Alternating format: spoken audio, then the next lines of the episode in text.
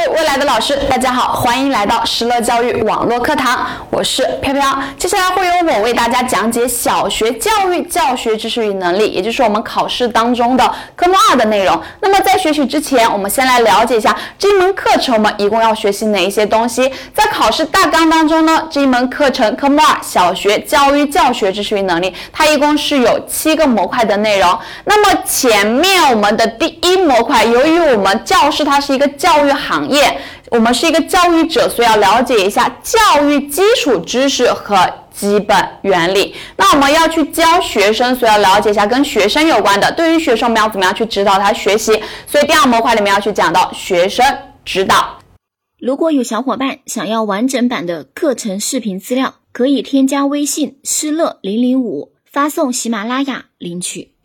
不仅要指导学生，其实我们当老师还要去进行班级管理。所以第三模块里面会告诉我们在进行班级管理的过程当中，我们要怎么样去进行管理。那么除了管理班级，我们大部分要做的事情呢，还是要去教书，真正的去进行教学实施。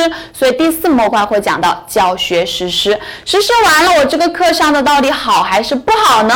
我们要去接受评价，所以要学习教学评价与反思。思不好就要做到反思，是关于前面五个模块的内容。大家都知道，考小学只有两门科目，科目一综合素质和科目二小学教育教学知识与能力是没有科目三学科的。所以在科目二里面，它其实就包含了跟学科有关的东西。所以在六期我们会学到跟学科有关的模块六里面讲到了学科知识，模块七里面讲到的是教学设计。教学设计这两门就是跟学科紧密相关。当然，模块六它考的非常非常的少哈。至于有多少，待会我们会在讲考情的时候给大家去去讲到。然后教学设计呢，就是关于，因为我们考老师都要去写教案，这里去跟写教案有关的，这里是每年必考的四十分。好，至于每一门科目它到底是考评是多少，我们再先了解一下这张试卷会以什么样的题型出现，再来给大家去讲一下考情。那我们这张试卷呢，它的题型主要是有四类，有单选题、简答题、材料分析题，还有教学设计。那么我们的单选题是有二十道，每道两分，一共是四十四十分，三道。简答题一共是三十分，以及两道材料分析题，每道二十就是四十分，还有最后一道是教学设计题四十分。教学设计它我们的试卷上是有六道教学设计，但是真正在做的过程当中，只要选一道去进行。答题就可以了。六道材料分析呢，一般是分为音、体、美、语数英。音、体、美、语数英。当然，在选这道题目的时候要注意一下，其实我们所选的呢，不一定要跟你考试是一样的。比如说，我这个人。是考数学教师资格证的，但是我觉得我语文教案写的特别好，那么这个时候你同样可以去选择写语文教案。这里要注意一下，六选一，它没有规定你到底选什么哈。如果你是考数学，你觉得你语文写的好，也是可以选择呃语文去进行填写的。这是我们整个的一个题型以及题量的一个分布，它的分值呢一共加起来是一百五十分，所以整张教育教学知识与能力这张试卷呢是一百五十分。很多同学查分的时候会知道，我只要过。七十分就及格了，七十分就及格了。但是要注意一下，我们这七十分并不是就意味着你这一百五十分考到了七十分，因为在我们的教师资格证的考试大纲当中呢，它提到的是它的分数的换算方式是不一样的，它会经过一定的特殊的换算方式哈，会把这一百五十分换算成一百二十分，一百二十分，然后在一百二十分里面，只要考到七十分及格就可以了。七分及格就可以了。你会发现，其实，在一百二十里面占七十分数比例也没有很低哈，也是相对来说比较高的。所以我们在一百五十分，你至少要考到多少分才能及格呢？至少要考到九十五分是比较保险的。就是我们通过的概率是比较大的，要不然你考个九十分，很多人说老师我考九十分不就相当于他考七十分不就及格了吗？但是你要知道一下哈，我们考教师资格证他是给你画一条线，如果你考九十分，很有可能会被别人划线就划掉了，你就最后就考了六十六十九分，这里就要注意一下。所以考到九十五分它是比较保险的，那么你就要注意一下你在进行自我测试的时候，比如说嗯去做网言的真题。自我测试的时候，你就要考到九十五分，哎，你就想，嗯，这个这门科目应该差不多能过了，就比较有自信了哈。这是关于我们这样一个分数一个分值的一个分布。那我们来看一下这一百五十分以及有这四种题型，一般分布在哪些模块当中呢？来看一下历年的考勤。那么考勤的话，我们是从模块一以及到模块七，是总结了近五年五年十次哈，因为大家都知道驾驶资格证考试是每年两次。好，只不过有极个别地区它是一年考一次哈，在我们大部分地区，国家教师资格证考试都是一年考两次。我们来看一下总结了这十次，那么这每一个模块它考察的频率是什么样的呢？首先模块一可以看到，它考客观题、说考选择题，它的频率是非常非常高的，考了八十三道。八十三道为什么会高呢？待会我告诉大家哈，因为它里面内容非常非常的多。然后简答题是考了十三道，材料分析题考了四次，四次。模块二选择题考了六十次，简答题十二次，材料分析题两次。模块三它是考了十次选择题，四次材简答题，还有五次材料分析题。模块四里面是我们的一个客观题考了二十七次，然后简答题它一次都没有考，考了六道材料分析题。模块五和模块六，它考起分数来就非常非常可怜哈。模块五十年只考了五次选择题，也就是说它一年差不多只考了一道选择题。而模块二考的更少，十次只考了两次，考五次试卷它才出现了一题哈，一题。那我们的模块七是十次教学设计，因为每年必考嘛，这四十分是必定会出现的。每年必考，所以这个大家的教案要好好写，好好写，毕竟也有四十分的内容哈。那么通过前面模块五、模块六就不说了，因为考察频率非常非常低哈。我们来看一下模块一到模块四，从模块一到模块四，这里大家可以看到，模块一和模块二它考的选择题是非常非常多的。为什么多哈？因为它每一模块里面有非常多章的一个内容，像模块一里面它有七章内容。它内容非常多，所以它考的选择题的频率也是比较高的。而像模块三、模块四，它就只有一章的内容，那它能考的二十七道其实也是比较多的。由此可见，模块四它是非常非常重要的。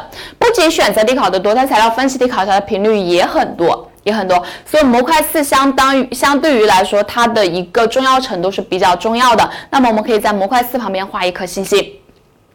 然后模块一、模块二、模块三，尤其是模块一，主要以备考客观题以及简答题为主，客观题以及简答题为主。那么这里的材料分析的考在这里就相当相当的简单哈，而且一般来说它只考在一章里面，一至两章里面，所以这里可以是比较容易去进行锁定的这四道材料分析题。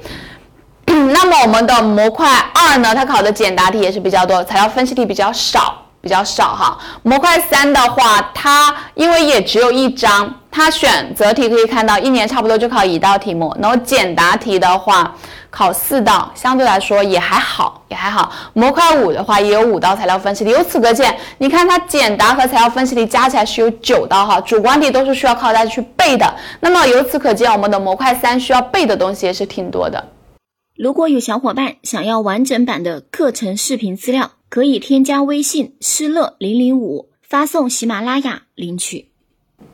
需要背的东西也是挺多的，然后像模块一里面就在任的东西比较多哈。那我讲了这么多，考勤也分析了，就来看一下模块一的一个内容，一直讲到它有七章，来看一下是哪七章。讲到了教育与教育学，那么教育社会的发展，教育人的发展，还有教育目的，小学组织管理与运行这一章几乎没有怎么考过哈。大家在学的过程当中呢。有时间就看，没有时间就放弃哈。当然，在这里也会去给大家去进行一点点的梳理，把重要考的地方会说出来。然后教师专业发展呢，在这个地方它考简答题考的非常多，简答题考的非常多。然后课程这章考选择题考的非常非常多，所以这两章是非常非常重要的内容，非常非常重要的内容。那么前面已经讲了我们七章的一个内容，首先来看一下第一章教育与教学。当老师嘛，所以要了解一下教育和教学什么样子的。我们首先来看一下，在这一章里面呢，看一下它历年的一个考勤。那么可以说它选择题考了二十道哈，几乎差不多每年十次嘛，一次考两道，每年会考到四道。所以一般来说，一张试卷我们主要就会考两道选择题，然后简答题呢，它考了三次，十次考三次，频率还可以，不高，但是也没有非常也不低哈。这里考察的一个点也是非常非常集中的，集中在哪里呢？之后我会告诉大家，材料分析它是没有考，所以在这一章的一个内容呢，大家就主要以备考选择题为主。就可以了，做到再认就可以了。我们来看一下，在这一章里面，他会学习哪些内容？既然叫做教育与教育学，所以在这里我们不用看也知道他会学两个。第一个是跟教育有关的，第二个是跟教育学有关的。第一节呢，他就讲到了教育的产生与发展；第二节呢，就讲到了教育学的产生与发展。教学的产生与发展。那我们作为老师呢？要怎么样才能够促进教育以及教学的发展呢？要去学习一些教育科学研究方法，要去做研究。那么第三节里面就会就会去讲到教育科学研究这一章呢，考简答题考的非常非常多哈，就要注意一下了。然后考选择题考在这一章频率会更高一点，不是这一章不考哈，只是相对于第二节和第一节相比，它的频率会更高一点。那我们首先来看一下第一节的内容：教育的产生与发展。首先呢，在这里我们第一个讲到是教育的概念、教育的属性。一二呢，它就叫做教育是什么？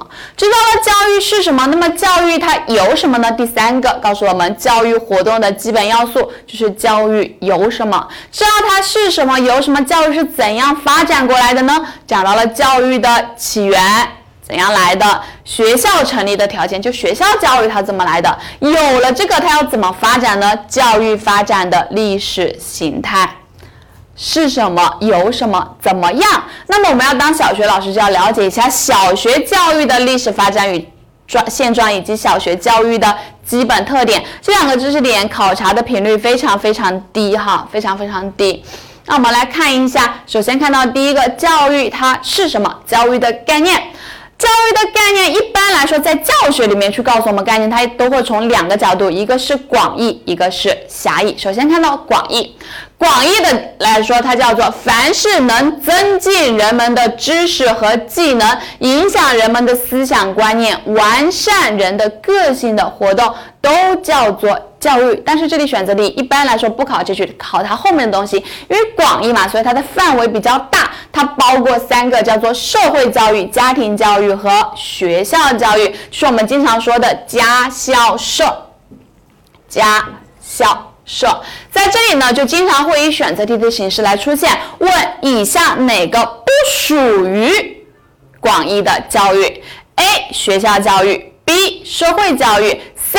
家庭教育，D 社区教育，那么这个时候你就选择四 D。因为我们讲到了广义的教育，它包括家、校、社。社呢指的是社会教育，好，这是广义，范围比较大。那么狭义的角度，它仅仅指的是什么呢？仅仅指的就是学校教育。学校教育，这里就注意到单选题就可以了。单选题就会问你，狭义的教育它指的是什么？学校教育，家、校、社当中的校。加销售当中的小，这第一种考法。第二种考法呢，会考察它的一个概念，但是概念我们只要把握九个字就可以了，叫做三有：有目的、有计划、有组织的，通过学校教育工作，然后对受教育者施加影响的一种活动，就叫做学校教育。所以记住三个有：有目的、有计划、有组织。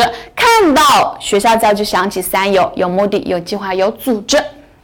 好，是关于我们的一个第二个选择题一个考点，问狭义的教育指的是什么？那么狭义的教育，学校教育呢？它在我们的家校社当中所起的一个地位，还要注意一下，是第三个可能会去考察的。它所占的地位呢是主导地位。我们一般会把家校社广义的这三个教育称作为教育合力，而这教育合力当中呢，起主导地位的是学校教育，要注意一下，学校教育它是起。主导地位，主导地位，这就关于教育的一个概念。我们再来总结一下，捋一下它的一个考察的点哈。一般来说，这个概念就是以选择题的形式出现。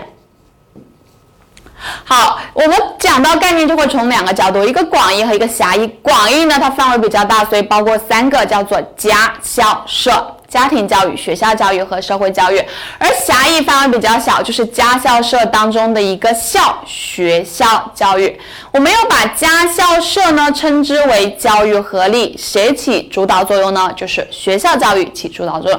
大家大致把握这么三个考点就可以了。然后额外要注意的就是三个有：有目的、有计划、有组织，指的是我们的一个学校教育。在这里，我们知道了广义的教育、狭义的教育到底是什么意思。那么这个词到底是怎样来的呢？就来看一下关于教育的词源。这里会有两个选择题，第一个就会问大家，教育这个词它最早出现在哪一部著作？我们就要知道它出现在《孟子尽心上》，因为以前古人你会发现，他能用一个字说清楚，他就不会用一句话就说。去进行表述出来，所以“教育”这个词呢，最早它就是用“教”这个字来表示。那么真正出现“教育”这个词呢，就是出现在《孟子尽心上》当中。他怎么说到的呢？他说：“得天下因才而教育之，三乐也。”在这里，在这里你可以看到一个词叫做“教育”。叫做教育，所以这是教育词最早出现的地方。得天下因材而教育之。考试当中两种考法，第一种问最早出现教育词的是哪部著作？孟子尽心上。第二个可能还会问得天下因材而教育之，三乐也出现在哪部著作？还是孟子尽心上。虽然是两种考法哈，但是考的都是一个点，就考。这部著作《孟子尽心上》。好，我们知道这个词最早出现在哪里？那么谁最早对这个词进行解释说明呢？这是第二个考点。这个人呢，就是许慎，还要记住他的著作是《说文解字》。《说文解字》，你可以看到这个“解”。它的意思其实就是解释的意思，所以看到解就是最早对它进行解释说明。那我们来看一下，在《说文解字》当中，许慎他是怎样进行解释的？他说：“教上所施，下所效也；欲养子，始作善也。”你只要知道是这句话就可以了，不用知道它的意思是什么，因为考察不会考试，不会考大家到底是什么意思哈。在这里就注意一下，最早解释说明想到解，哎。解释啊，《说文解字》怎么解的呢？教上上所施，下所效也；欲养子，始作善也。好，这是关于我们教育的一个概念，知道它的一个广义狭义，以及了解它的一个词源。那么在这里来做两道选择题。第一个，首次把教育两个单字结合在一起作为一个词，在这里我们去圈好关键词。做题目最重要的点就是圈关键词，一个词。出现在哪部著作呢？我们说，A 出现在《孟子尽心上》，得天下因才而教育之，三乐也。在这里有没有孟子呢？好，虽然没看到尽心上，但是看到了孟子，所以是选择 C 选项。好，再来看一下第二个，对教育词进行解释说明的是什么呢？可以看到，快画一个关键词叫做解释说明。哦，解释说明只要记住一个词叫做解，看一下哪个字里面有解。可以看到四 D 里面，《说文解字》，所以选择四 D。东汉许慎的叫做教，上所施，下所效也；育养子，始作善也。在这里，我们已经了解了教育的概念，知道了广义和狭义。不管是广义的教育还是狭义的教育，我们会发现它都是。培养人的活动，所以在这可以得出一个教育的属性，它的本质属性叫做有目的的培养人的活动。可以看到，不管是广义还是狭义，它都是培养人，所以它是有目的的培养人的社会性活动。在这里还要注意一个词，叫做社会性活动。所以它的本质属性呢，我们可以关注三个词，第一个叫做有目的。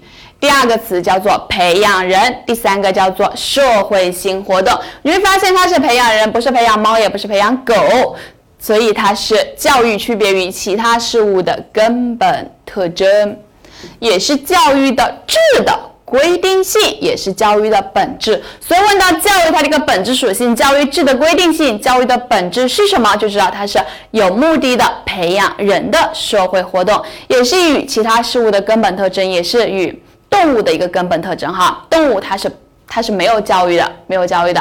了解它的本质属性，在这里我们还要注意一下，它有其他的一些社会属性。社会属性比较多嘛，在这里主要了解三个，第一个叫做永恒性，第二个叫做相对独立性，第三个叫做历史性。在这里也是考选择题，就出一句话问你体现了它的哪一个属性。首，那么我们就要了解它到底是什么意思。那么首先来看一下，叫做永恒性，永恒性，永恒，永恒。永就是永久嘛，恒也是很久，就一直会有。我们说这个永啊，一般会在钻石里面吧，一颗永流传是吧？一颗永恒久。那么那个是讲戒指，而这里的永恒呢？它叫做教育的社会属性，所以这里讲的是教育，教育会永远的存在，会跟谁存在呢？会跟人类社会一起存在。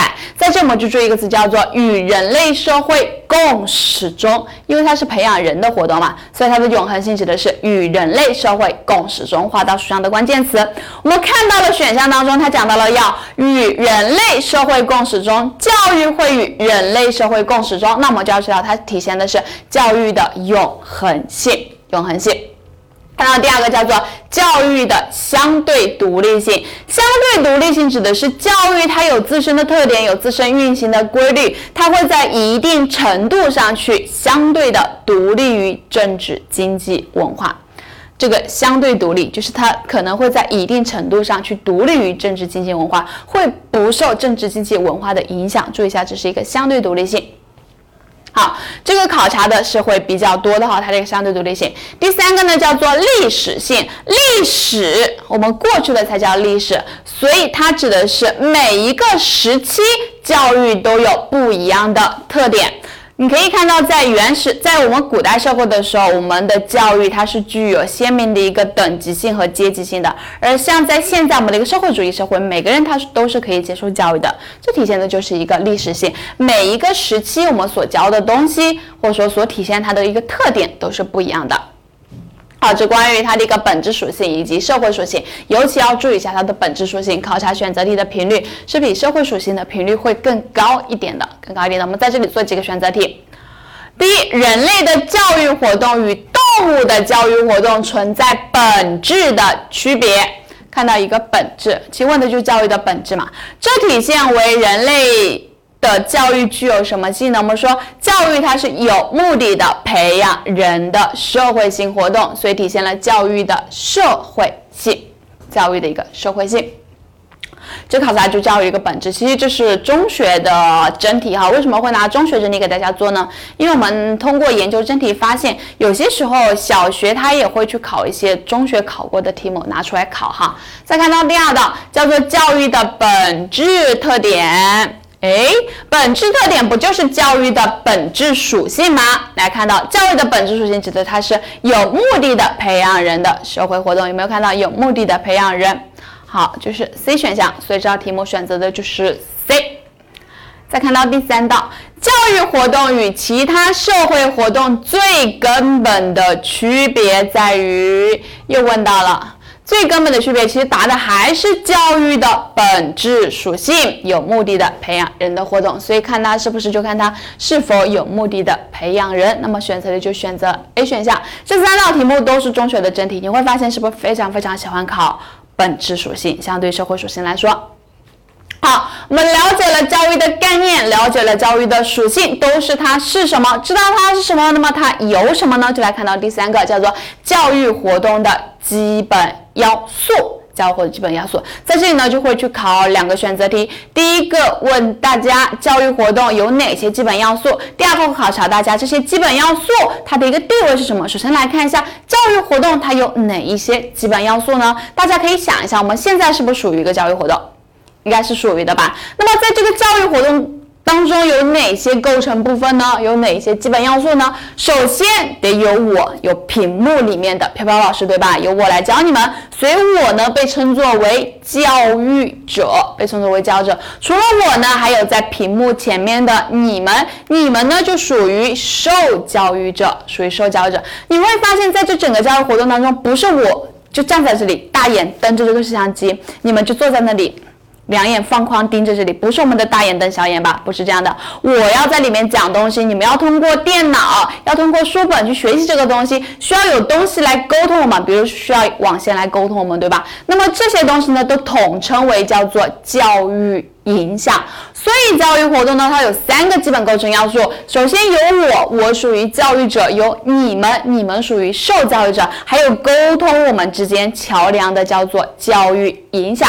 第一个选择题我们解决了它的一个基本要素有什么？第二个选择题它们有什么样的作用呢？那么在整个教育活动当中，你会发现我让你们学第几章，你们就会跟着我学第几章，对吧？所以我在整个教育活动当中所起的作用是主导作用。主导作用，就像学校教育，它在家校社当中是起主导地位一样。而受教育者呢，你们最后学还是要谁来学啊？是我学还是你们学？肯定还是你们学，因为我学的再好都没有用。就像很多时候考试的时候，同学都会都会问我，老师，培培老师，你的脑子可不可以借我用一下？那么这个时候，我想借这种东西能借的吗？不能，真正考的、真正学的是你们，所以你们呢是学习活动的主体，教师是主导。受教育者呢，他是主体。那么沟通我们之间的教育影响呢，像他们就属于一种中介、桥梁和纽带。中介、桥梁和纽带，在这里呢，考教育者，他这个地位会更多一点，它的主导作用。所以这是关于教育活动有什么，它的三个基本构成要素：我教育者，你们受教育者，沟通我们的是教育影响。我呢起主导作用，你们呢是学习的主体。那么所用的 PPT 呀、翻页笔呀、你们所看的电脑啊、书本啊，它都属于教育影响，它是一种中介、桥梁和纽带。和纽带，好，这是第三个，知道了它是什么，有什么。那么教育到底是怎样来的呢？我们就会讲到教育的起源、学校产生的条件以及教育的历史发展。首先看到关于教育的起源，教育的起源在这里呢也会去考察到选择题。这里是有四个起源学说，它考选择题会怎么考呢？首先第一个考这每一个起源学说它的一个观点。观点，第二个呢就会去考察它的代表人物，第三个会考察它的一个地位。当然，考前面两个它是会居多一点哈。首先，观点，神话起源说它指的是什么呢？神话，神话，它就认为教育啊，它跟人一样，人，别，比如别人最早的时候我们学人是怎么来的，说女娲造出来的，女娲造人都是这种神话嘛，可是谁也没有见过，那么就。教育呢，他就认为，哎，教育也是由神所造出来的，起源于天神的一个意志，是关于神话传说他的一个观点。代表人物呢，就是宗教都持有这样的观点。那么，由于就像人一样，问人从哪来的，好像没有比神起源更早，所以它是一种最古老的观点，最古老的观点。考它一般就考这个地位，神话起源学说。问到最古有关教育的起源最古老的观点是哪一个？那我们要知道是神话起源学说。当然，这个考察的非常非常的少哈，考的多的是接下来的两个生物起源学说和心理起源学说。好，就关于神话的起源学说是比较古老的，在神身上，慢慢的你会发现神鬼好像是我们没有见过的。那我们见过什么呢？见过动物，它就从神转移到了动物身上。第二个叫做生。生物起源学说，生物起源学说呢，他就认为教育起源于动物的本能行为。比如他看见大鸭子带着一群小鸭子在池塘里游泳，他就认为是大鸭子教了小鸭子游泳。你会发现，鸭子会游泳，这不是动物的本能吗？比如他看到一只大猫旁边有一只小猫，小猫去抓老鼠呢，他会认为是大猫教了小猫抓老鼠。你会发现，不管是鸭子游泳。呃，猫会抓老鼠，都是它们的一个本能行为，本能行为。所以这是生物起源学说它的一个观点，把教育的起源归之于动物的本能行为。谁持有这样的观点呢？在我们书本当中，主要把握两个人物，一个叫做利托尔诺，一个叫做佩西能。利托尔诺、佩西能，在这个地方大家可以记个口诀，叫做“小利很能生”，小利很能生。小利呢，指的就是利托尔诺；能呢，指的就是佩西能。生呢，指的就是生物起源学说。你会发现动物就是很能生的嘛，对吧？一生就生一窝小粒，很能生。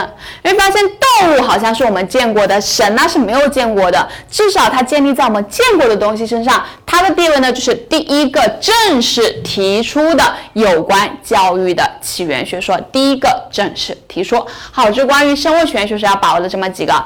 通过口诀可以记住观点和人物，因为观点和人物是常考的。小丽和能生，利托尔诺、佩西呢？生物起源学说，这个能还可以去说为动物的本能行为，本能行为。那么它的地位呢是第一个正式提出的。从动物，然后又慢慢慢慢的转移到了人的身上，因为我们会发现教育它是有目的的培养人的活动嘛，发现诶它不是培养人，那就转移到了人的身上，就是看到第三个起源学说叫做心理起源学说。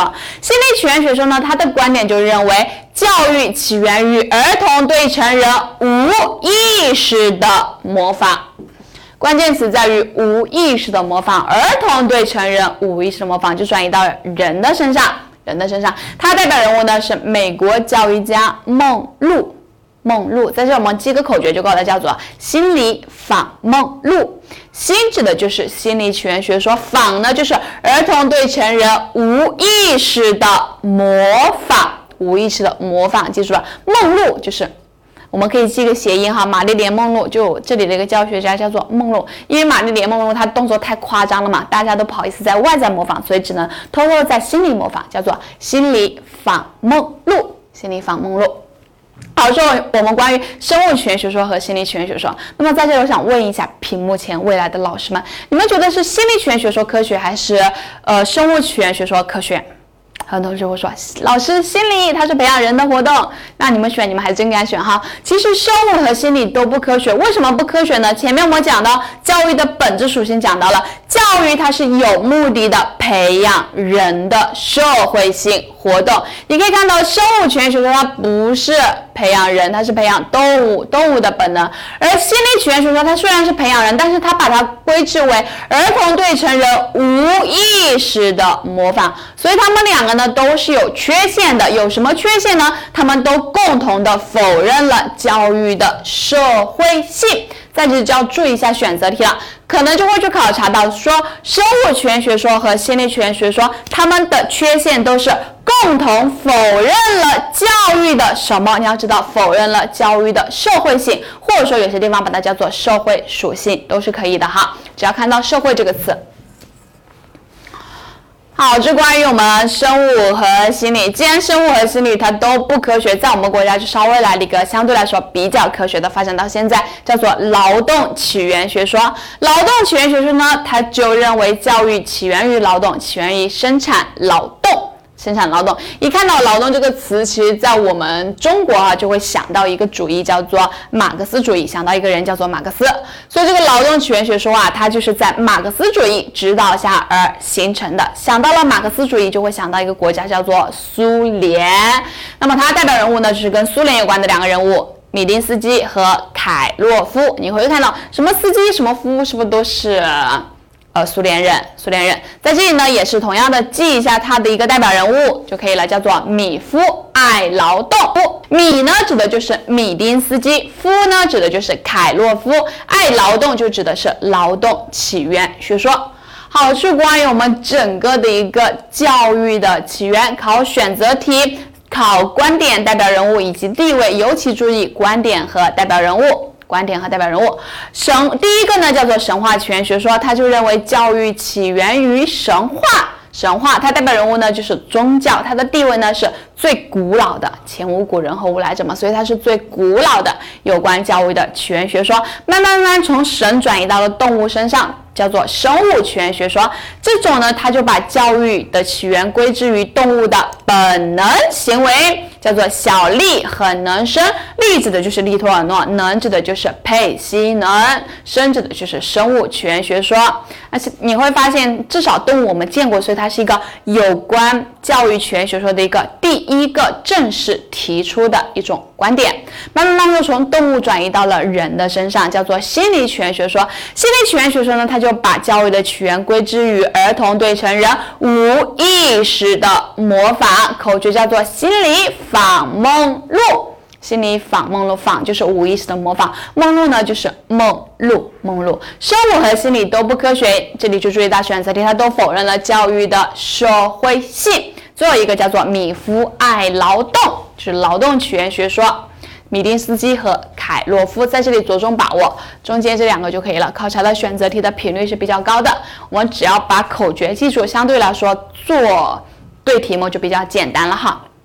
我们来看一下几道真题。第一个，关于英国教育家佩西能认为，教育是天生的，而不是获得的表现形式，是扎根本能的、不可避免的行为记忆。观点是，我们可以看到一个人叫做佩西能，记这个口诀叫做“小力很能生”，能就是佩西能，生呢指的就是生物起源论，所以选择的就是二 B 选项。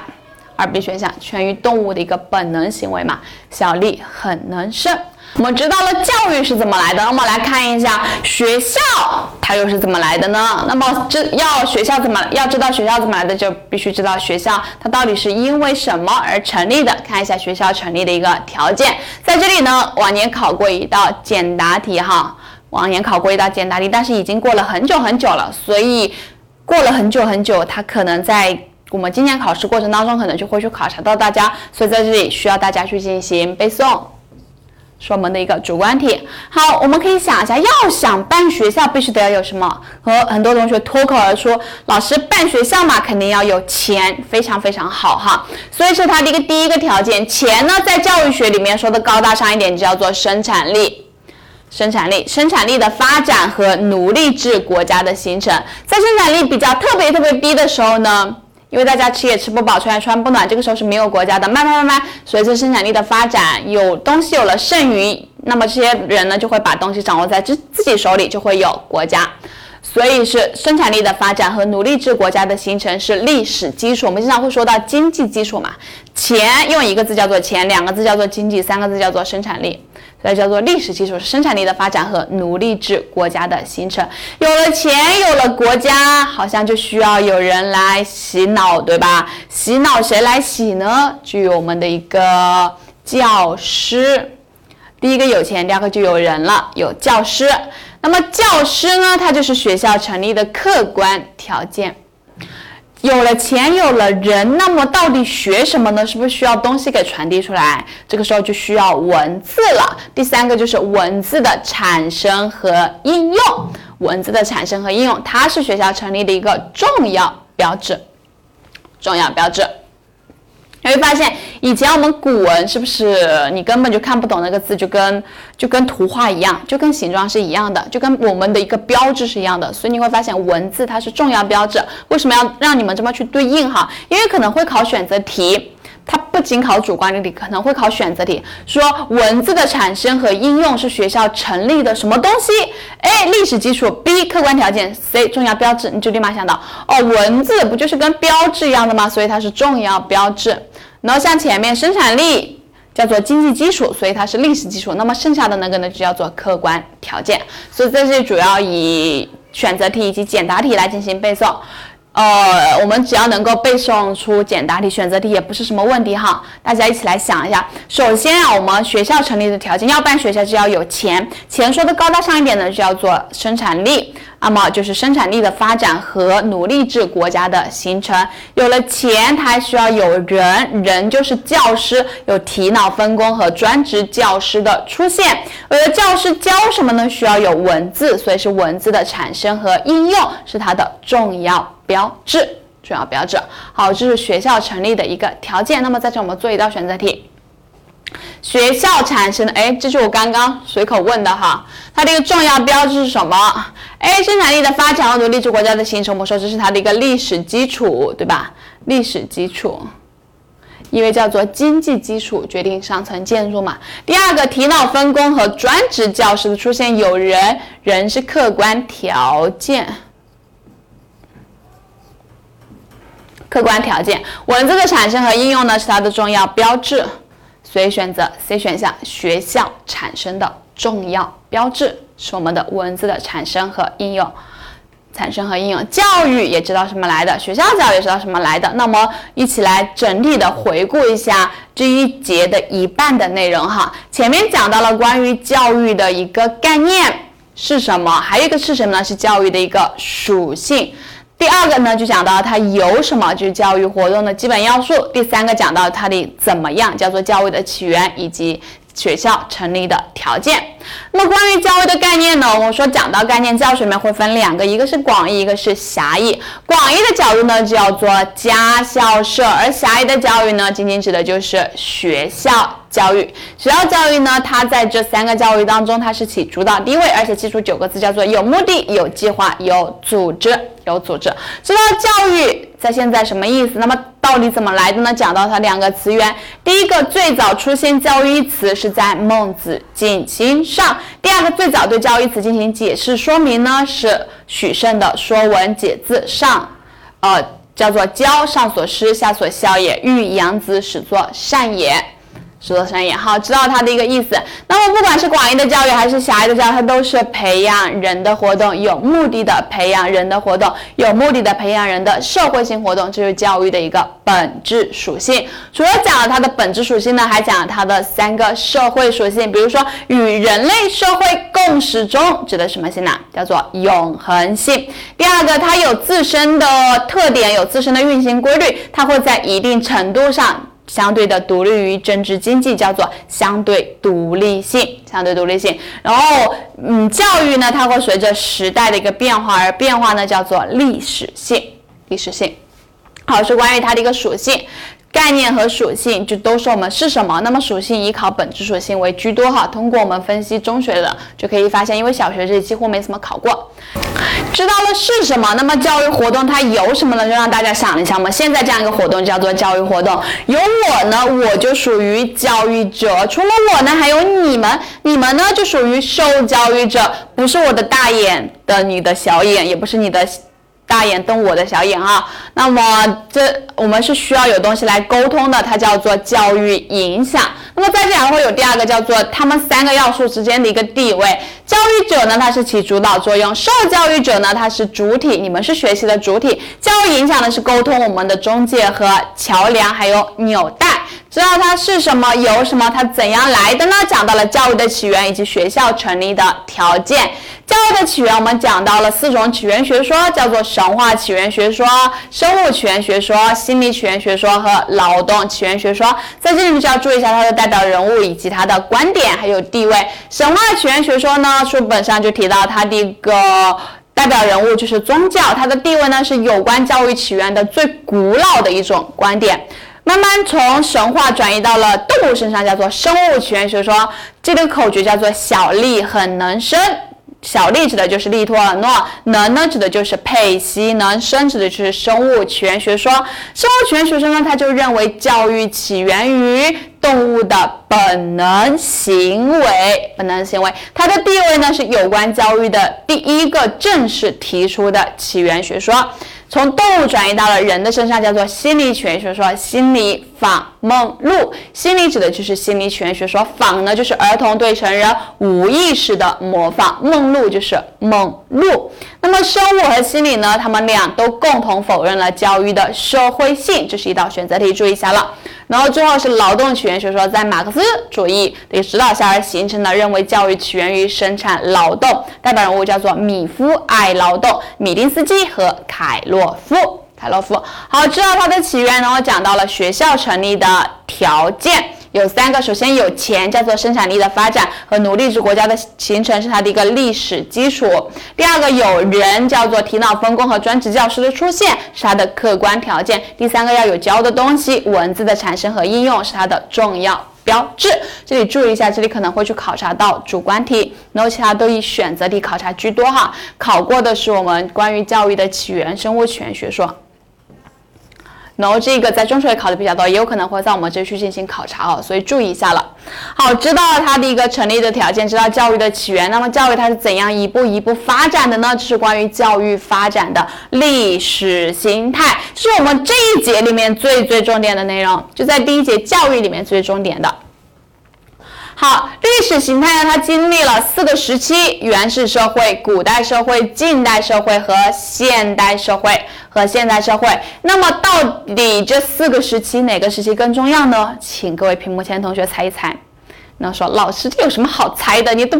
标成了，你都标成了失乐城，对吧？对，就是我们失乐城所标的，叫做古代教育是最重要的。为什么说它重要哈？因为它里面内容非常非常多，而且考试也考，这里考的频率是比较高的哈。那么先来看一下古代社会，好，先来看一下我们的一个原始社会。原始社会形态呢，在这里主要会去讲到它的一个原始社会教育的特点，注意一下选择题就可以了哈。原始社会有什么样的特点？我们首先可以看一下。这样一幅社会应该是比较能够表现出原始社会的一个特点吧？大家谁也不穿，要穿的也就裹一层兽皮。那么在那个时候教你会发现，我们教什么东西呢？会不会教你怎么样去开挖掘机？怎么样去做新东方去做甜点？没有吧？他只会去教你要怎么教你捕鱼，怎么教你打猎，怎么教你生火，怎么教你钻木取火，吧？你会发现教的东西都跟他的生产生活非常相关。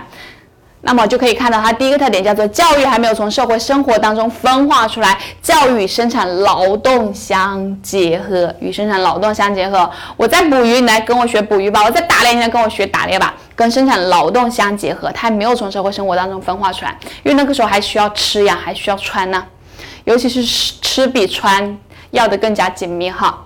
好，那么知道了，我们是学是学跟生产生活有关的，那么学习的这些人有没有？有没有规定说你能学我不能学呢？好像没有，为什么没有啊？你会发现那个年代前面也提到，他都不穿衣服，能不能看出谁比谁更高贵呀？根本就看不出来。现在能看出来，哇，他穿的是 AJ，我穿不起，可能我就没有他有钱，可能他读的书会更好。你会发现那个年代没有，大家最多裹成兽皮，那个兽你也分不出是啥吧？所以可以看到，他每个人都接受的教育都是一样的，他教育就没有阶级性了。教育就没有界限，每个人接受教育的机会都是均等的，都可以接受教育。只要我捕鱼的时候你来看着，哎，那我就教你呗。好，那么教怎么教呢？现在像我们有文字有书，对吧？还有这么高科技的东西，以前有没有呢？以前啥也没有，啥也没有。所以可以看到，由于没有文字和书籍，因而教育内容、教育方式都极为的简单。你会发现那个时候就是口耳相传。口耳相传，对吧？我教了你，哎，你学会了，明天再去教一下他。口耳相传的一个方式，相对来说它是比较简单的，不像现在有各种东西哈，各种高科技，各种高科技。那么这就是关于我们学校呃原始形态教育它的三个特点。这里可以记个口诀，叫做简单生活无阶级。因为逢三逢四必考不是嘛？可能会问以下哪个不属于原始形态的教育特点？那么就要知道它有哪三个简单。是由于没有文字和书籍，所以教育内容和教育方式都极为的简单。生活呢，是因为它还没有从社会生活当中分化出去，教育与生产劳动相结合。无阶级呢，是叫做教育没有阶级性，我们每个人都可以接受一样的教育，每个人接受教育的机会都是均等的，只要你愿意出门哈，爬出山洞。好，这是关于教育原始教育的一个特点，大家简单了解一下即可。主要考选择题，而且考的频率也不高哈。考的高的在下一个，我们来看一下古代。在古代教育这个地方呢，我们会分为古中国和古西方。古中国和古西方，而且在整个古代呢，它又分为两个时期，一个奴隶社会时期，一个封建社会时期。所以在这我们会讲到奴隶中国、封建中国、奴隶欧洲和封建欧洲，或者有些地方就直接会去讲到外国哈，不管是欧洲还是外国都是一样的，反正不是我国，反正不是中国。好，可以看到，首先那我们就来看一下关于奴隶的中国。奴隶中国，奴隶中国呢，会去讲到这么几个朝代，叫做夏商西周春秋战国。要把握的就是每一个朝代跟教育有关的东西，跟教育有关的东西。好，我们看一下在夏朝要把握什么东西。夏这个地方呢，它就是有了学校教育形态。到夏的时候，前面我们讲了原始社会时期，因为原始社会时期你会发现是没有教育的。没有教育，但是没有学校教育的，你会发现那个时候根本就没有学校，学校成立它是有条件的嘛，前面也学到了。而到了真正到了奴隶社会时期，有了国家，前面它没有国家，对吧？有奴隶制国家嘛，夏朝。那么，所以到夏的时候呢，它有了学校教育的形态。这里注意一下，选择题会问你什么时候最早在我国最早出现了学校教育形态？你要知道，到了夏朝的时期，它就有了学校教育形态，因为生产力相对来说发展的稍微好一点点了。只是要注意一下，这只是有了学校教育形态，有点像学校的东西，但不是真正的学校。什么时候真正的有了学校呢？在商朝时期，商朝学校正式产生，学校正式产生。好，那么有了学校，慢慢慢到了西周时期，这个学校谁就来办呢？由国家来办，所以出现了国学和乡学。国学它就是离王都比较近的学校叫国学，离王都比较远的学校叫乡学。比如说像我们现在王都叫做北京，对吧？在北京的呢，你叫做国学，而像在特别偏远的地方呢，它就叫做乡学。所以就是国学和乡学。但要注意一下哈，不管是离国都远还是离国都近，其实都是由国家来举办的。那么这个时候呢，它就形成了一个政教合一的官学体系。只有国家，只有官家，他有藏书的一个权利。这个我们的平民，像我们这样的平民是不可能看到书的。如果我们活在那个年代，我们怎么可能有书？是不可能的。只有国家它才有。然后这个教呢，也是由官员来教。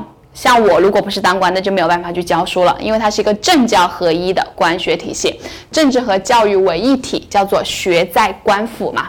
因为我们的书都在官府嘛，那么能教的教师呢，也就是官员，所以它形成了一个政教合一的官学体系，学在官府。这里就要注意它出现在什么时期哈，在西周时期。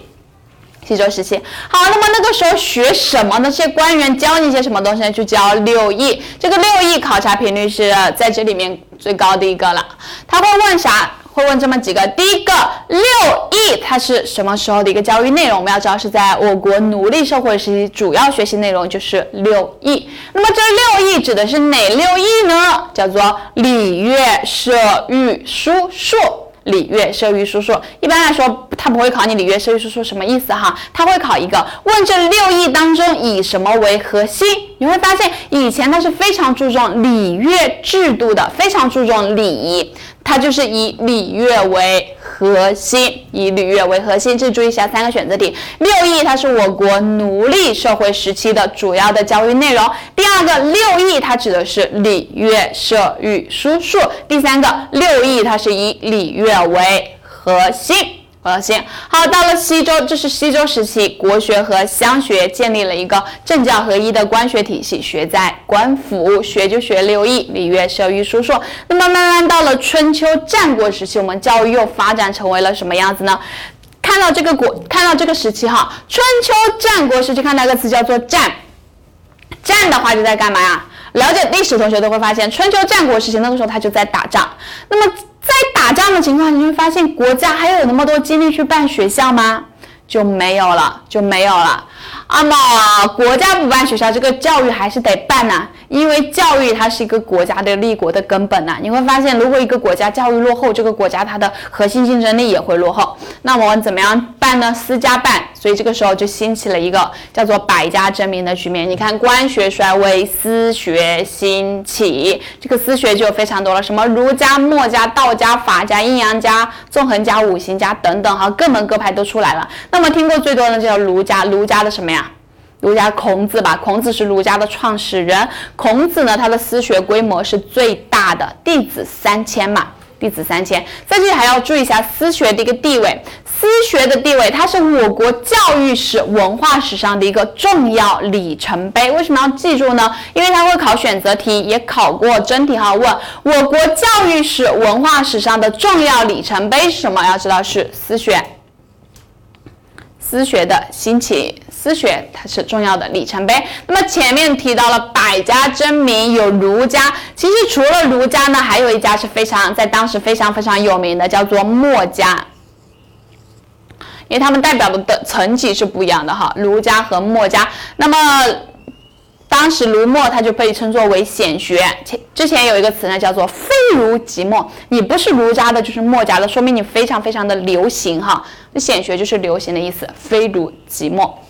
好，是春秋战国时期要把握的这么几个点。春秋战国时期因为在打仗，前面西周国学办得非常好，官学办得非常好，对吧？但是在战国时期就不行了，因为在打仗嘛，官学就会慢慢衰微。有了官学衰微了，那么私学就起来了。这个私学呢，就孔子他的私学规模是最大的，是是最大的，就清促成了一个局面，叫做百家争鸣的局面。有这么多家呢，有两家是最流行的，叫做儒家和墨家，叫做非儒即墨。好，这是我们整个奴隶社会，就是奴隶中国的一个。四个时期的一个教育的内容哈，夏朝时期，因为在原始社会是没有学校的，那么到了夏朝呢，就出现了学校的萌芽，也叫做学校教育形态。什么时候学校正式产生呢？叫做商朝的时候，学校正式产生。而到了西周时期，不仅有学校，它还有了官学哈，这个官学具有国学和乡学。国学和乡学，不管是国学还是乡学，都是官学，所以形成了一个政教合一的官学体系。学在官府，学啥呢？学六艺：礼乐射御书数，以礼乐为核心。而到了春秋战国时期，官学它就不行了，私学它就起来了。私学呢，它也是我国教育史、文化史上一个重要的里程碑。私学既然起来了，那么就有非常多的，因为既然能办嘛，大家都能办，促成了一个百家争鸣的局面。儒墨被称之为显学。看完了奴隶中国，我们再来看一下封建的中国。封建中国主要讲这么几个朝代，叫做两汉、隋唐、宋、明、清。两汉、隋唐、宋、明、清。首先看一下两汉，两汉呢，尤其要讲到的就是西汉时期。一提到西汉呢，我会想到一个皇帝，叫做汉武帝刘彻，大天子啊。可能有的同学看过，有的同学没有看过哈。这这就是一部区分年龄的一个电视剧了。汉武帝呢，大家都知道他重用的一个人物呢，叫做董仲舒。董仲舒呢，他就提出了就是把我们国家建立的更好的三大文教政策哈，三大。两策叫做罢黜百家，独尊儒术。罢黜百百家，独尊儒术。在学校上呢，他强调设立太学。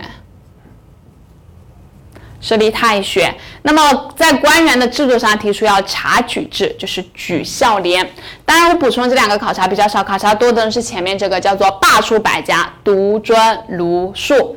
以前不是百家争鸣吗？然后到了两汉时期，董仲舒他提出要统一我们人的一个思想，要以什么思想来统一呢？叫做儒学思想，罢黜百家，独尊儒，其他都不要了，我们只要儒家的。而到了隋唐时期呢，他就干嘛呢？有一个选举制度，在这里是察举制，对吧？而到了隋唐时期呢，就有一个叫做科举制的东西，就是以考试来选拔人才，以考试来选拔人才。我们要知道，隋朝它创立了科举制，而唐朝将科举制给完备了。科举制，当时就有一个官学体系，说官学发展挺好的，叫做六学二管。六学二管。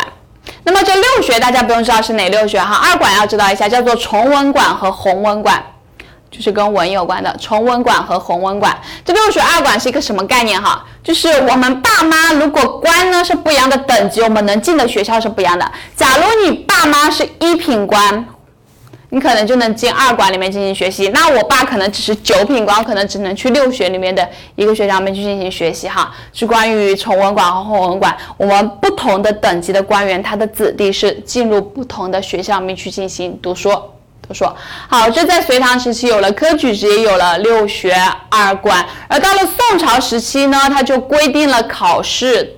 的一个依据，还有教育的内容为四书五经。因为隋唐呢虽然有了科举制，但是没有规定科学到底考什么，那么考起来就非常非常难。想一下，如果我们教师资格证考试没有考纲的话，你会哇，这也太难了吧？但是这就在隋唐时期就这样的一个样子。而到了宋朝时期，它就规定了考纲为四书五经，是当时的一个教育内容和考试的依据，考试依据。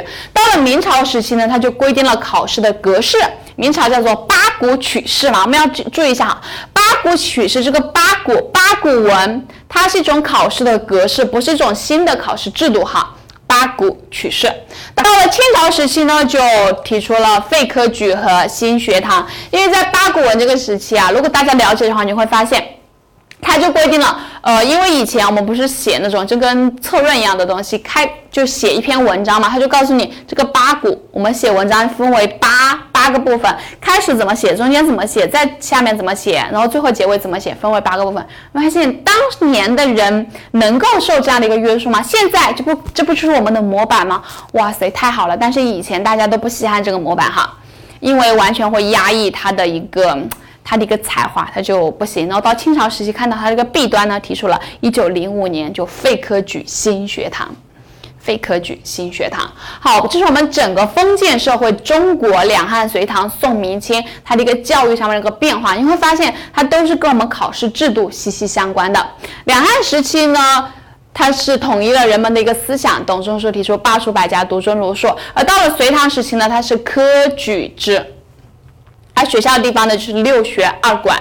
六学二馆，而到了宋朝时期呢，它规定了考试的内容为四书五经，四书五经。到了明朝时期呢，它是规定了我们考试的格式为八股文、八股取士。清朝时期就提出了废科举新学堂，非科举新学堂。在这还要注意一下，宋朝时期哈，它的四书五经呢，是我们整个中国封建社会教育的一个主要的内容。奴隶社会时期是我们的。六艺礼乐射御书数，而到了宋朝是四书五经。到了封建社会之前，我们还还要知道这四书五经是哪四书哪五经哈？四书呢，指的就是我们的《大学》《中庸》《论语》《孟子》；五经呢，指的就是《诗》《书》《礼》《易》《春秋》《诗》《书》《礼》《易》《春秋》。好，我们要知道一下这四书五经指的是哪四书哪五经哈？尤其是四书考察的频率会更高一点。那么是了解了一下封建社会的中国，整个古代中国奴隶中。国和封建中国都了解完了，那么再来看一下真题，它会怎么样去考？问到中国最早的学校教育形态出现在哪个地方？哦，注意一下，这只是一种萌芽。我们说出现在我们的夏朝，对吧？夏朝出现了萌芽，而商朝呢，学校正式产生，正式产生。周西周时期呢，就是有国学和乡学，有一个政教合一的官学体系。到了春秋战国时期呢，就官学衰微，私学兴起，私学兴起。再看一下，呃，我国近代教育史上对封建教育制度所进行的废科举新学堂的改革始于什么时候？好，看到废科举新学堂应该是一九零五年。那么一九零五年是清朝，清朝还是清末呢？一般就是我们的一个清末时期哈，清朝末年，一九零五年废科举新学堂。好看完了古中国，再来看一下古外国、古欧洲。在古外国呢，同样的也分为奴隶和封建。在奴隶社会时期，哦，书本上讲到了四个国家，但是考察最多最多的呢，就是一个叫做古希腊。我们在这主要讲一下古希腊。古希腊呢，它是一个城邦制国家，在这个国家分为呃，有主要两个比较代表性的国家，叫做雅典和斯巴达。那雅典和斯巴达，它虽然都是同为古希腊这个国家哈，但是在这里生活的不同城邦的生活的子民的一个幸福感是完全不一样的哈。像在雅典这个地方呢，它是一个三面环山、一面靠海的一个一个城邦，靠的还是爱琴海哈，听起来就非常非常的美好。所以在这个国家的人，你会发现三面环山、一面靠海。这边环山呢，别人攻打不了他。以前奴隶国、奴隶制国家嘛，都是靠攻打来侵占别人的一个地方，那自己变为奴隶主，所以别人攻打不了他，他就生活的非常非常安逸。这边又靠海，靠海容易干嘛？可以经商，经商就赚钱。这边别人又不打他，这边又有钱，爽不爽？非常的爽哈！我也想过这样的日子。所以在这个国家呢，他们的人非常非常的闲哈，没事就喜欢在呃。广场上面去晒晒啊，去晒晒太阳，然后讨论一下今天吃什么，明天吃什么，早上吃什么，中午吃什么，晚上吃什么。开玩笑，他们就他们就非常非常去思考人生，呃，这个东西为什么这样的，那个东西为什么是那样的。所以在这一个城邦里面呢，产生出了非常非常多的哲学家哈。我们在第二节里面会去想到，会去讲到那些哲学家。在这个国家，他所要培养的人就是什么的人呢？叫做政治家和商人。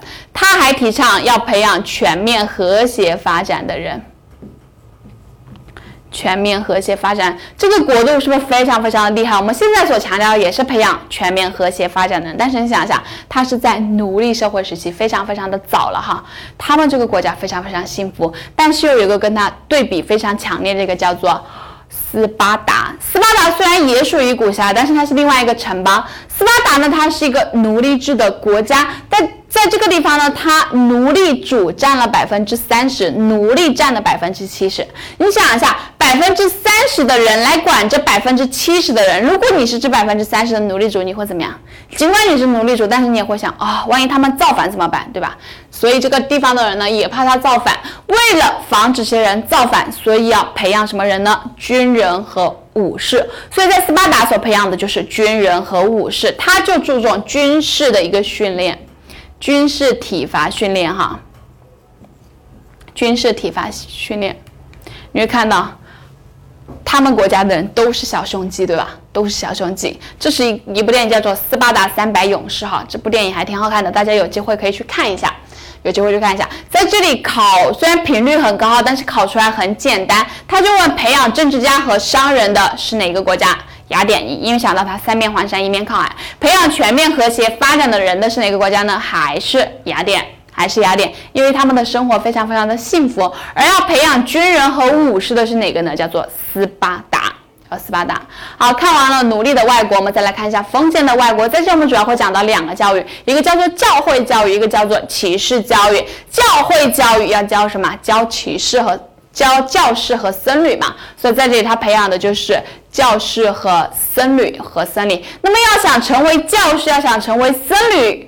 要学哪些东西呢？要学习七艺，它分为三科和四学。三科叫做文法、修辞、辩证法；四学叫做算术、几何、天文、音乐，非常非常多。想一下，当和尚是真的不简单，真的不简单。在这里注意一下考选，择题问教会教育所学的内容什么？你要知道是七艺。那骑士教育要学什么呢？要学七技，他培养的是骑士，学的是七技。看一下，要想成为一名骑士，我们合不合格？要会骑马，要会游泳，要会投枪、击剑、打猎、下棋、吟诗，文武双全。反正我应该是成为不了骑士了哈。好，就关于我们的一个七技。这里就主要注意一下七艺和七技就可以了。七技是属于骑士教育的教育内容，而七艺呢是属于教会教育的一个教育内容。这是关于整个古代外国的奴隶和封建。在奴隶社会时期呢，把握一下我们古希腊的雅典和斯巴达两个城邦分别培养的是什么人。在古代外国的封建外国呢，就把握一下教会教育和骑士教育。七艺呢属于教会教育的教育内容，七技呢属于教骑士教育的一个教育内容。好，我们来做几道真题。古希腊斯巴达教育的目的，我们可以看到，古希腊的斯巴达就全是关键的叫做斯巴达。斯巴达由于它是一个奴隶制的一个国家，奴隶主占百分之三十，奴隶才占百分之七，奴隶占了百分之七十啊，所以他要培养军人和武士去镇压这些，防止他们造反。所以选择的是 C 选项，而像培养全面和谐发展的人哈，像培养智者、演说家，一般来说它都是属于呃我们的一个希腊、古希腊的一个雅典，雅典要培养的雅典哈，所以选择 C 选项。好，了解完了整个古代，不管是古代中国还是古代外国，那么来总结一下，在整个古代教育，它体现了什么样的一个特点呢？在原始社会是简单生活无阶级，而在古代应该就不一样了。我们可以看到，第一个，教育与生产劳动相分离。因为学校的产生，你会发现它的一个条件就是提脑分工和专职教师的出现，而正好到了像我们的一个夏商的时候，夏朝时候它就有了学校教育的一个形态，而商朝的时候学校正式产生，所以你看到在古代教育呢，就教育生产劳动相分离了，相脱离，在前面原始社会还是相结合，到了这就相分离，而古代又分为了奴隶和封建，想问一下各位同学，是奴隶开始分离的，还是封建社会开始分离的？好，有的同学说奴隶，有些同学说封建。其实我们看到夏商的时候，是不是就已经分离了？就已经有了学校。在夏商呢，它属于奴隶社会时期，所以是奴隶，它就开始第一次分离了哈。奴隶社会时期，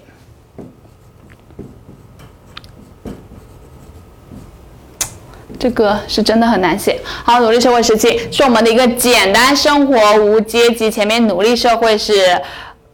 呃，没有阶级性，也是与社会生产相结合，但是到这里要注意一下，它就相脱离了哈。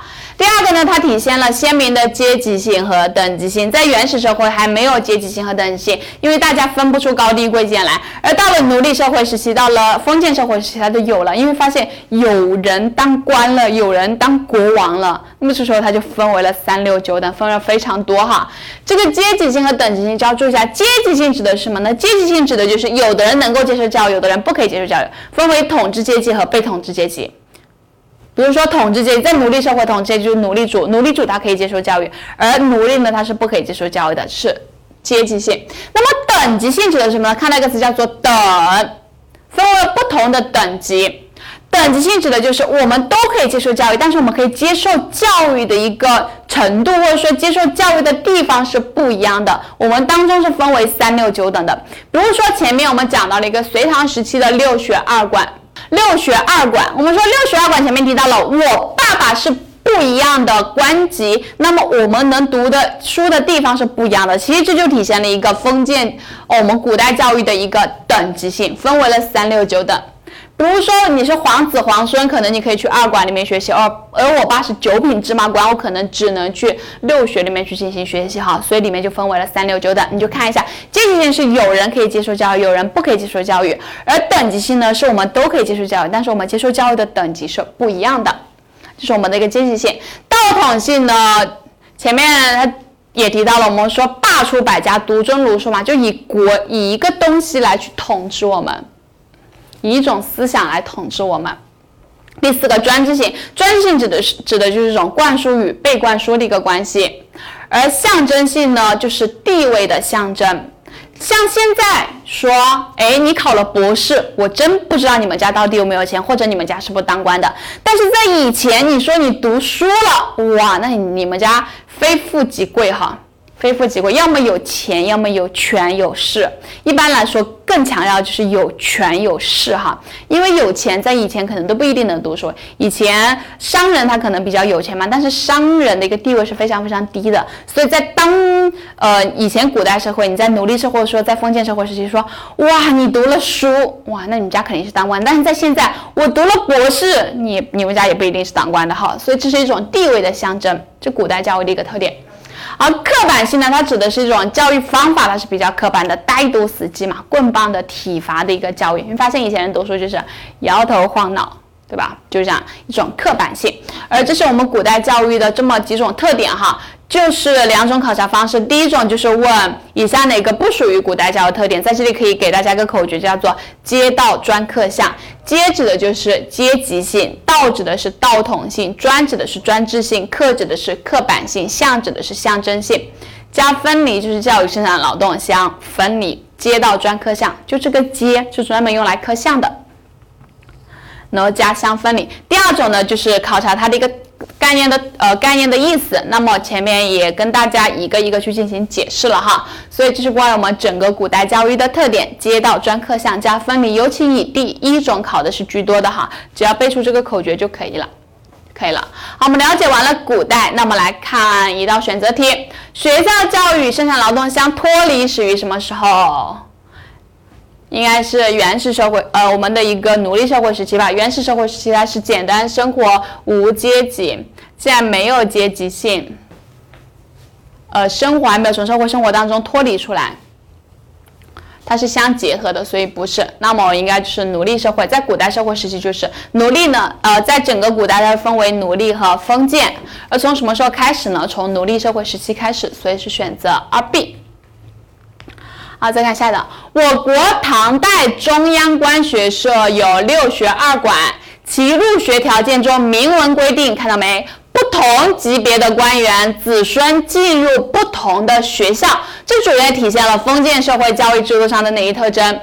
应该是我们的一个等级性吧，都可以接受，但是不同级别我们就进入不同的学校，所以体现了等级性，应该是选择我们的一个二 B 选项。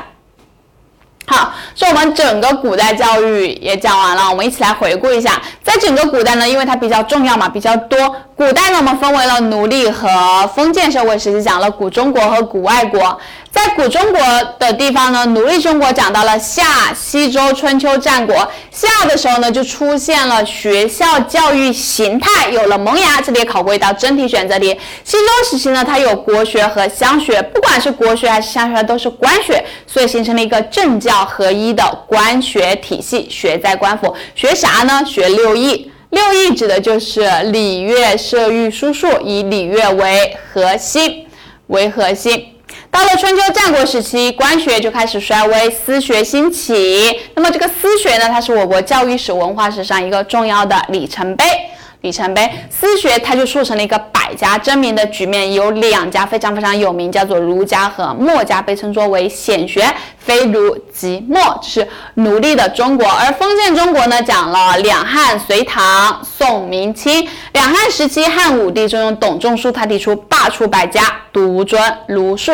隋唐时期有一个制度叫做科举制，有一个官学体系叫做六学二管。到了宋朝时期，它规定的考试内容为四书五经。四书五经是哪四书哪五经？要注意一下。四书指的是《大学》《中庸》《论语》《孟子》，五经指的是诗、书、礼、易、春秋。诗、书、礼、易、春秋。到明朝时期，它归纳考试的内容，考试的格式为八股文、八股取士。清朝清末一九零五年废科举行学堂，非科举行学堂。那古代外国呢？我们同样也讲了奴隶和封建。奴隶主要把握一两个城邦，叫做雅典和斯巴达。古希腊的雅典和斯巴达，哈，雅典就他培养的就是德智体美劳全面发展的，要培养温和的政治家和商人；而斯巴达呢，要培养军人和武士，他注重军事体罚训练。到了封建的外国呢，主要把握两个教会教育和骑士教育。教会呢，他学的是七艺，七艺；骑士呢，他学的是七技。七技，好，这是整个古代的中国。看完了古代，呃，整个古代的，呃，不仅是中国，还有外国，哈，就整个古代教育的一个内容。那么看完了古代，再来看一下近代。近代呢，这里主要把握一下特点就可以了。考就考以下哪个不属于近代教育的特点，就考这种考法，或者说以下哪个属于。就是呃，不管是第一种还是第二种，它都是一个意思，就是考它特点到底有哪一些。我们来看一下，第一个，国家加强了教育的重视和干预，公立教育崛起。以前你会发现都是在宗教手里吧，但现在国家慢慢慢有钱了，所以它可以重视国家的一个干预。因为到了工业革命嘛，越来越有钱了。那到了工业革命时期，有了钱，你会发现国家他没有受教育的那些人，他的素质跟不上国家的发展的时候，需要大量的工人，所以需要他们去接受教育。这个时候呢，他就初等义务教育普遍实施。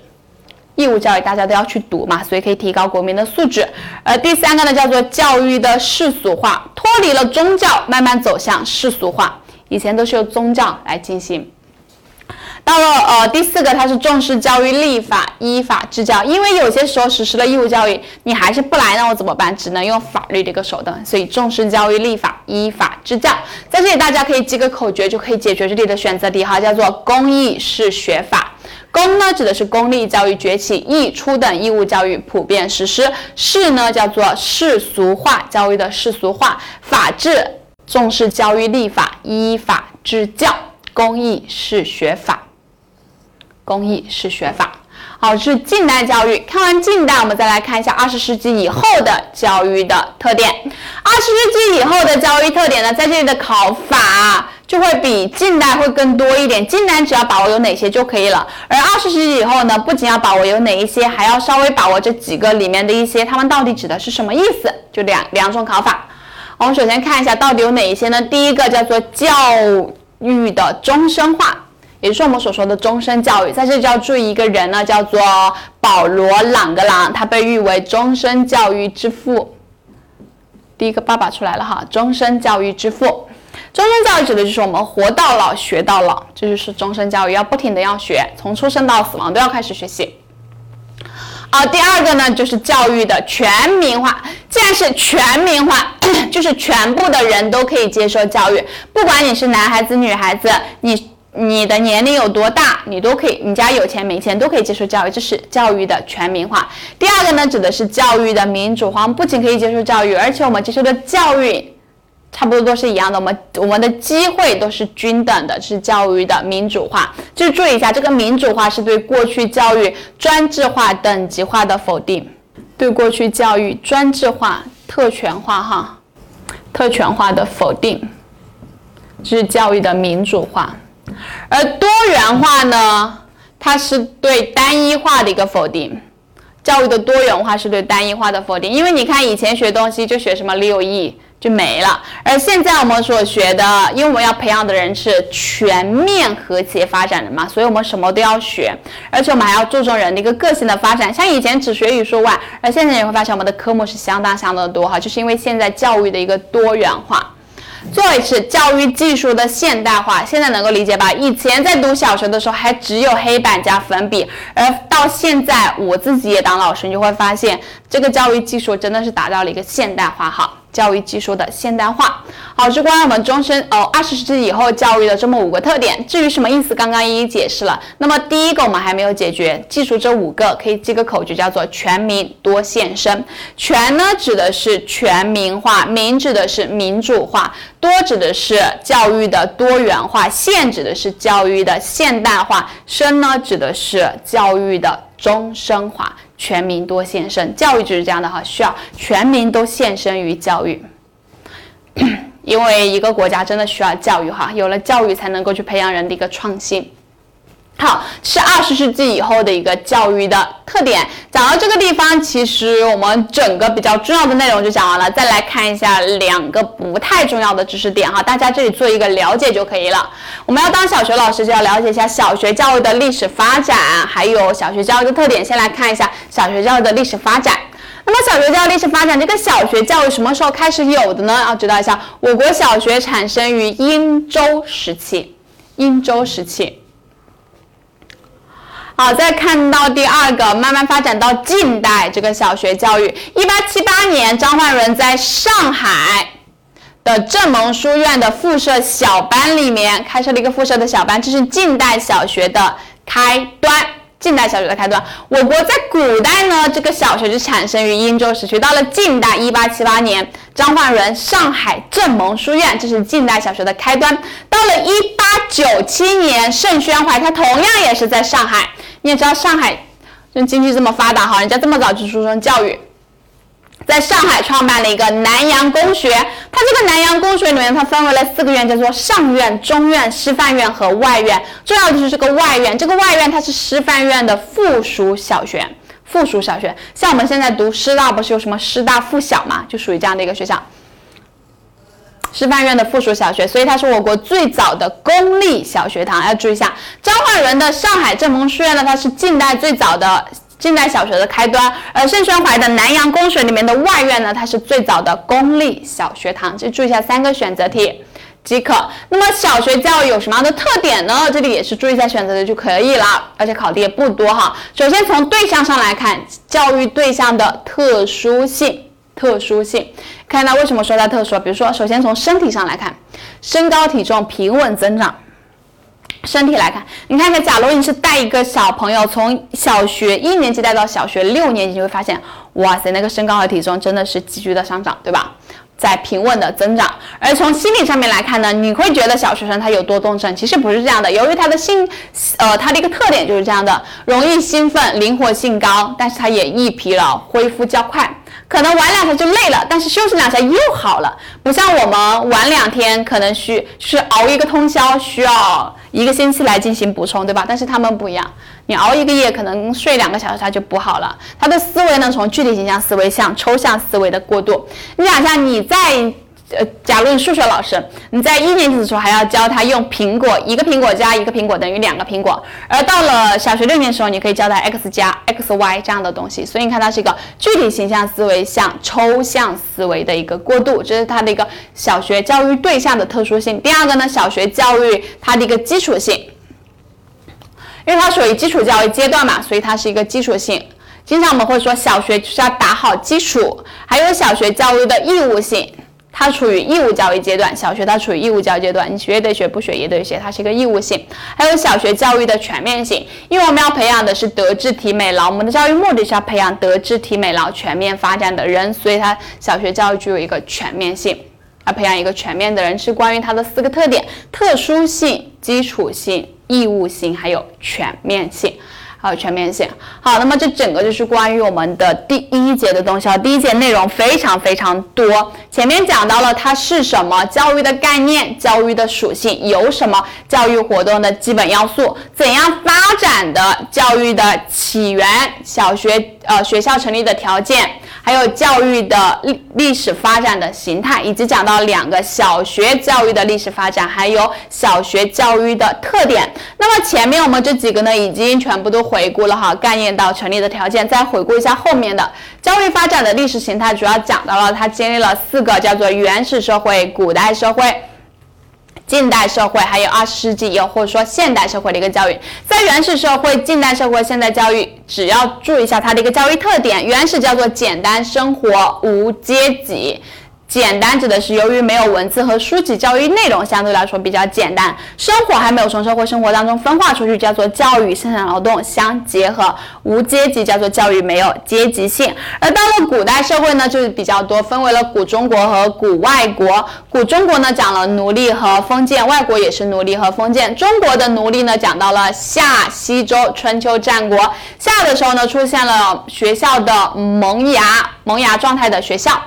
到了西周时期呢，分为了国学和乡学，形成了一个政教合一的官学体系。学在官府，学就学六艺、礼乐射御书数，以礼乐为核心。春秋战国时期，官学衰微，私学兴起，养士之风大盛，养士之风大盛。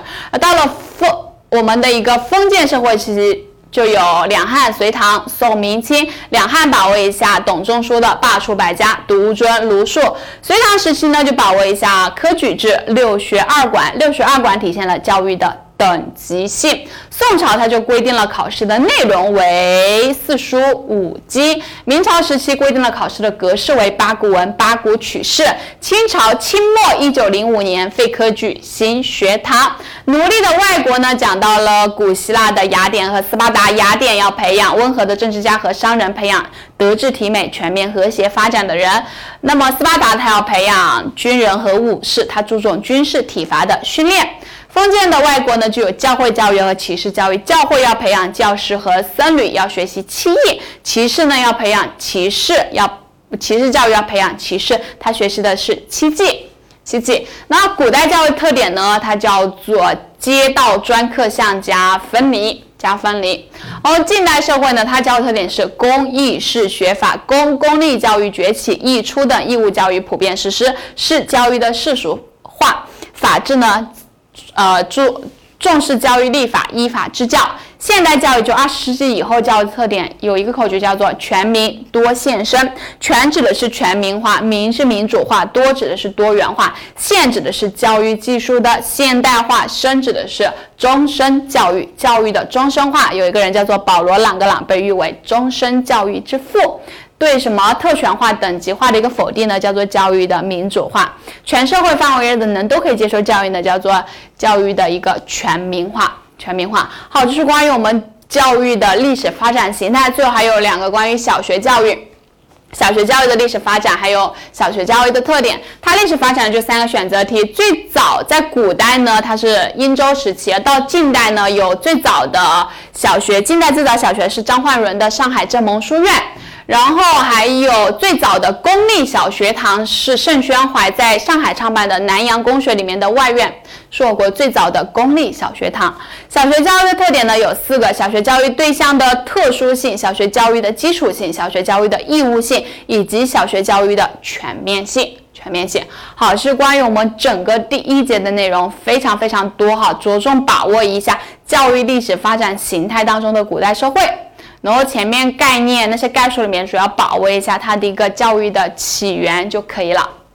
考教师的小伙伴，添加微信“师乐零零五”，发送喜马拉雅，获取更多备考资料。